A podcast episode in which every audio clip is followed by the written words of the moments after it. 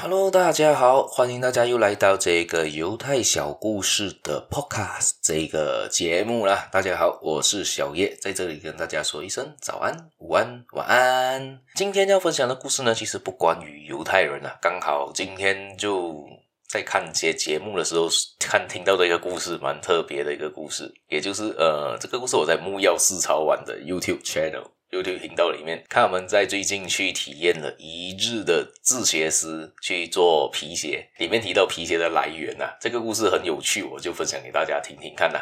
这个故事是回到很早以前，在皮鞋怎样被发明的时代，因为皮鞋很多时候呢是用牛皮做成的嘛，很多好的皮鞋是用牛皮做的。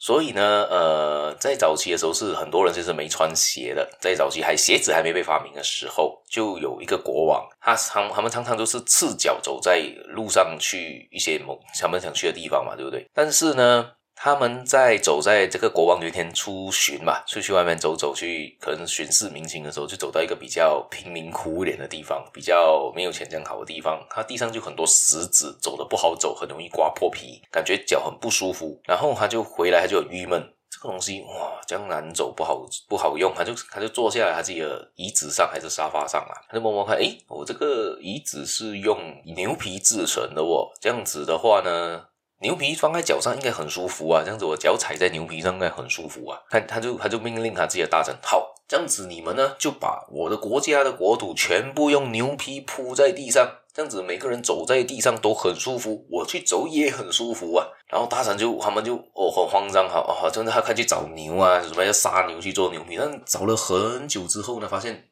就算把全国的牛都杀完了来做牛皮都不够来铺地上啊，都不够来铺整个国家的地上嘛。这个可想而知嘛，对不对？一一只牛的牛皮有几多呢？你割了几多，它总也不可能把你国土全部铺完吧？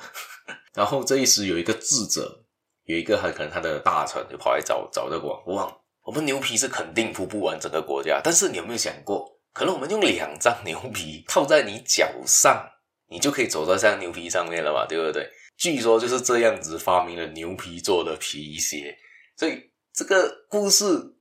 想法我还蛮觉得蛮不错，代表这个人的智慧是很重要的。有时候我们看一件事情，可能我们看的不完整，就好像一开始国王只认为，哦，我遇到这个问题，我想处理它，但是他的处理方式不是最好的，他只是想到，诶，我牛皮好做啊，这样子我就去走这个地方，我就好走嘛，人也舒服啊。想法上没错啦，但是实际上实行上面好难啊。遇到了一个有智慧的大臣，这个智者呢，就跟他讲，用两块布就可以完成的一件事情的话。何乐而不为呢？你也不用杀这么多牛。我牛，我相信其他牛应该很感谢这个智者吧？他们早就已经被杀完了，做牛皮铺地上了。好，今天故事也就分享到这边。大家常常想想看，自己有没有比较智慧的时候，或者遇到什么比较特别的人物，有这样子跟人家想法不一样的人出现在你身边呢？别忘了，我你有兴趣的话，继续订阅我的这一个频道，也可以继续收听我这个频道，也。还有，继续点赞分享出去吧！谢谢大家，我们下一期节目再见啦，拜拜。